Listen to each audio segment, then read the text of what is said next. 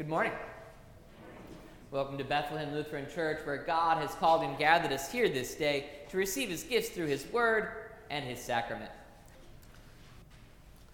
Rejoice in the Lord always. Again, I will say, rejoice. Let your reasonableness be known to everyone. Lord, you were favorable to your land. You forgave the iniquity of your people. Will you not revive us again? Let me hear what God the Lord will speak.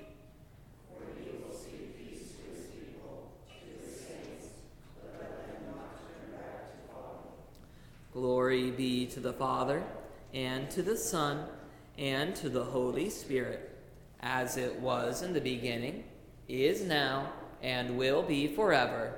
Amen. Rejoice in the Lord always. Let your reasonableness be known to everyone.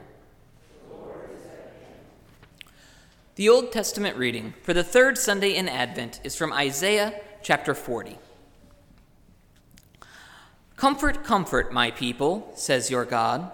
Speak tenderly to Jerusalem, and cry to her that her warfare is ended, that her iniquity is pardoned, that she has received from the Lord's hand double for all her sins. A voice cries, In the wilderness, prepare the way of the Lord. Make straight in the desert a highway for our God. Every valley shall be lifted up, and every mountain and hill be made low. The uneven ground shall become level, and the rough places as a plain. And the glory of the Lord shall be revealed, and all flesh shall see it together. For the mouth of the Lord has spoken. A voice says, Cry. And I said, What shall I cry? All flesh is grass, and all its beauty is like the flower of the field. The grass withers, the flower fades, when the breath of the Lord blows on it. Surely the people are grass. The grass withers, the flower fades, but the word of our Lord will stand forever. Get up to a high mountain, O Zion, herald of good news. Lift up your voice with strength, O Jerusalem, herald of good news. Lift it up, fear not. Say to the cities of Judah, Behold your God. Behold, the Lord comes with might, and his arm rules for him. Behold, his reward is with him, and his recompense before him. He will tend his flock like a shepherd. He will gather the lambs in his arms. He will carry them in his bosom and gently lead those that are with young. This is the word of the Lord. The epistle is from 1 Corinthians chapter 4. This is how one should regard us as servants of Christ and stewards of the mysteries of God. Moreover, it is required of stewards that they be found trustworthy. But with me, it is a very small thing that I should be judged by you or by any human court. In fact, I do not even judge myself. I am not aware of anything against myself, but I am not thereby acquitted. It is the Lord who judges me. Therefore, do not pronounce judgment before the time, before the Lord comes, who will bring to light the things now hidden in darkness, and will disclose the purposes of the heart. Then each one will receive his commendation from God. This is the word of the Lord. The Holy Gospel according to St. Matthew, the 11th chapter. When John heard in prison about the deeds of the Christ, he sent word by his disciples and said to him, Are you the one who is to come, or shall we look for another? And Jesus answered them, Go and tell John what you hear and see. The blind receive their sight, and the lame walk. Lepers are cleansed, and the deaf hear. And the dead are raised up, and the poor have good news preached to them. And blessed is the one who is not offended by me. As they went away, Jesus began to speak to the crowds concerning John. What did you go out into the wilderness to see? A reed shaken by the wind? What then did you go out to see? A man dressed in soft clothing? Behold, those who wear soft clothing are in kings' houses. What then did you go out to see? A prophet? Yes, I tell you, and more than a prophet. This is he of whom it is written, Behold, I send my messenger before your face, who will prepare your way before you. Truly I say to you, among those born of women, there has arisen no one greater than John the Baptist. Yet the one who is least in the kingdom of heaven is greater than he. This is the gospel of the Lord. Grace, mercy, and peace to you from God our Father and from our Lord and Savior, Jesus Christ. Amen.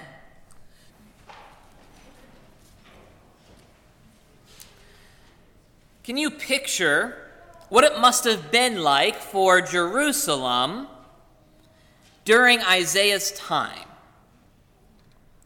Remember that Isaiah was prophesying more or less around the same time that Jeremiah was prophesying, and they were both talking primarily about the exile into Babylon. So, at this point in our text for today, Babylon had already come, and the people of Jerusalem just knew they were going to come again. They were going to come. They were probably going to take you, maybe even your children, or although maybe not your children. And they were going to take you from the land of your people and move you over to be refugees in a foreign land. You would have to learn new languages. You'd have to learn new laws. You would be under a new ruler. Because truly, at this point in time, the kingdom of Judah had fallen, it had been conquered. And that's not even the worst of it in some ways. Not only are you as a people going to have to be scattered throughout the Babylonian Empire, but then the Babylonians would take people from other lands and they would give them your land. They would take refugees from other places and move them into Jerusalem, the Holy Land, where your temples were, where your houses were, where your fields were and they would give them to those foreigners. But maybe even the worst of all for the people of that time was knowing that it was entirely their fault. Now, granted, those people of that time might not have actually known that because they weren't very good at listening to Isaiah and Jeremiah. But they should have. They should have known that after they rejected their God time and time and time again, after their kings had rejected God time and time and time again, that eventually God was going to have to do something about it. He had been trying over and over again for the last 400 years at this point in Jerusalem's time to convince the people that when he said, You shall have no other gods, that he really meant it. But they didn't get the point. They wouldn't listen. They kept on rejecting him. They kept on instead going after the gods of those foreign lands. And therefore, the time eventually came when God essentially said, Fine, go to those foreign lands, go to those foreign gods, and I will bring other people here to my land. But of course, God didn't just leave them in that darkness, He didn't leave them in a land that was foreign to them. We see this particularly in, in Isaiah. Multiple and numerous prophecies. And we hear only one of them today. Comfort, comfort, my people, says your God and recognize how that comfort is given, how that comfort is delivered to the people. Comfort, comfort my people, says your God. Speak tenderly to Jerusalem. Cry to her. A voice cries in the wilderness. A voice says, Cry, O Zion, herald of good news, lift up your voice. How does this comfort come to the people? Through the very means that they had rejected over and over and over again. The comfort of God given in this prophecy comes through the Word, comes through hearing the promises of God, listening and hearing the Word which creates the faith that the people had lost. And recognize then as well why this comfort was given why they were going to be able to eventually return to the land, why God would eventually blot out their iniquity. Her warfare is ended. Not warfare with the nations necessarily, but her warfare with God was ended. And we should recognize that in some ways that is true. Once the Jews came back from the Babylonian exiles, from the Babylonian exile, they really did not struggle all that much with the first commandment anymore. They truly had learned their lesson. They wouldn't take other gods, though they would, in fact, struggle with other things, as we can see in our gospel readings throughout the year. But they got the point. They understood. They got that God was for them, that God was at peace with them, and that therefore they could be at peace with God. But of course, that's not the only thing that this comfort comes from. The comfort also comes from the truth that her iniquity is pardoned. Again, by God. That God had truly forgiven them for all of those times that they had rejected Him in the past. That He had wiped it clean. That in fact, she had received from the Lord's hand double for all of her sins. And what this means is that the wrath of God had been so given unto, in this case, Jesus, that there was no more punishment to be had. That God had expended all of the wrath that he needed to in order to pay for the sins of the people. And of course, as I just mentioned, we recognize the truth that this prophecy, while in some ways it would be fulfilled after the Jews came back from exile, that its true fulfillment, its full fulfillment, would come when the glory of the Lord was revealed. The glory of a God who, rather than staying up in heaven and leaving us to our sin, chose to take on his own flesh, to take on our own flesh, to come down and live as a human, to come down and be a baby. Just imagine that for a second. The God of all the universe, who had created everything, put himself into a form that cannot survive without the help of his parents. And God chose to do that, chose to humiliate himself like that for you. And in doing so, we see the true glory of God.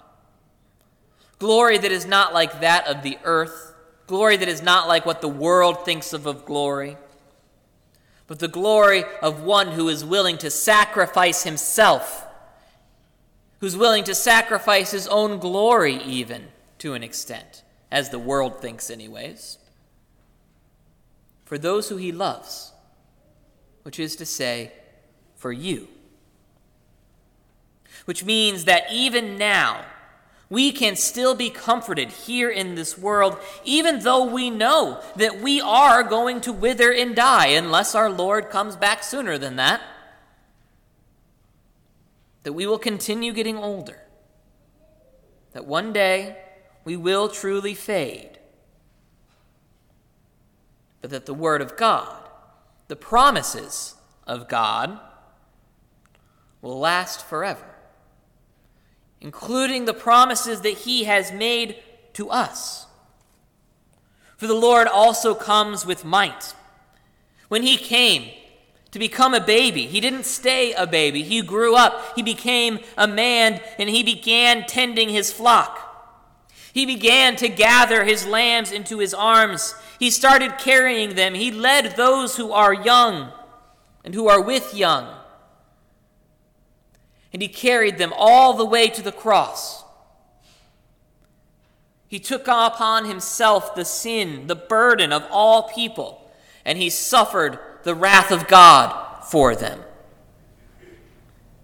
So that even now, just as much as it was true that this is a prophecy for the people of Judah, we can recognize that in Christ, this prophecy of comfort has been fulfilled for us as well. We, even now, have been more fully blessed because we have been given the more fully revealed word of the Lord. And it has stood forever, and it has given us exactly what was promised. For right now, you are no longer at war with God, but are at peace with Him. Right now, your iniquity has been pardoned because of the cross. That was delivered to you just a few moments ago, and it will be delivered to you again in just a few moments. In Christ, our sins have been punished. We have received double from the Lord's hand, though we ourselves did not have to suffer it, but Christ suffered it for us and in so doing, he revealed to us the glory of his Son. Glory as of that of one who loves and who sacrifices.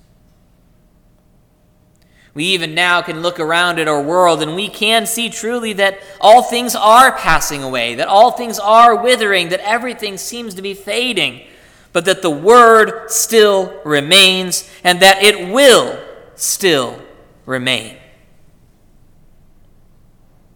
For we have these promises. He, even now, has not abandoned us. He has not sent us into exile. He is even now caring for us as his flock. And we know the truth, we believe the truth, that he will return again in glory and might. And you are free, therefore to trust in the comfort of your God. To continue to trust in your God, even though you can look around and you can see those things fading. You can see things withering that you thought never would. But God will not. God will continue to care for you and for your children and for their children's children even forever until he finally returns again. And this is the source of our joy. Our joy, which is what this third week in Advent is about. A joy that nothing can overcome no suffering, no fading, no withering.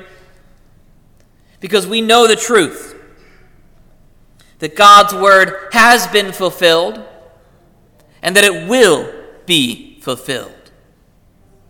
Which means that you have been saved, that you already have salvation and forgiveness, and that when Christ comes, he will look upon you and he will say, Well done, my good and faithful servant.